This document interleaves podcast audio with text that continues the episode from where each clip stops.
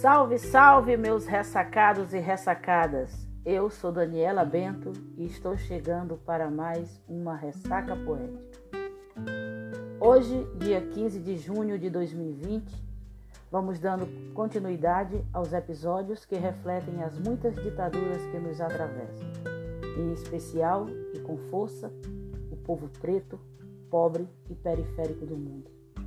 Essas ditaduras, disfarçadas de outros nomes, mas que seguem matando os George Floyd, João Pedro e Miguel Brasil, mundo afora. Viram números, dados, estatísticas da violência racial, policial imposta pelo Estado. É ditadura.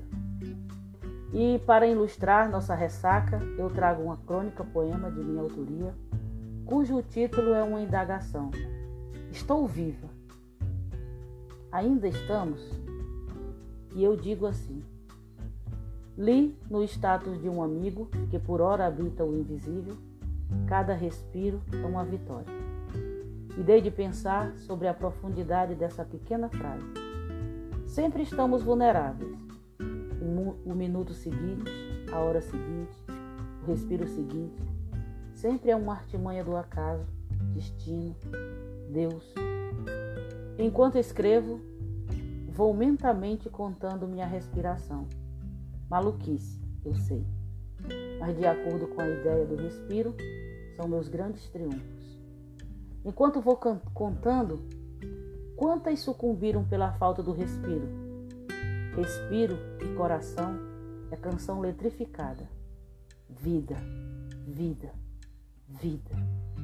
Respiro. Pelo menos o pulso ainda pula. Estou viva.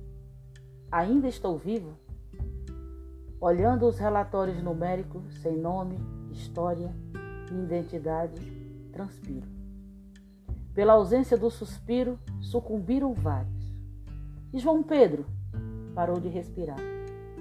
Vitimado pelo estopim da bala, virou número, estatística registrada, enquanto a justiça vai para a vala. Estou viva. Ainda estou viva?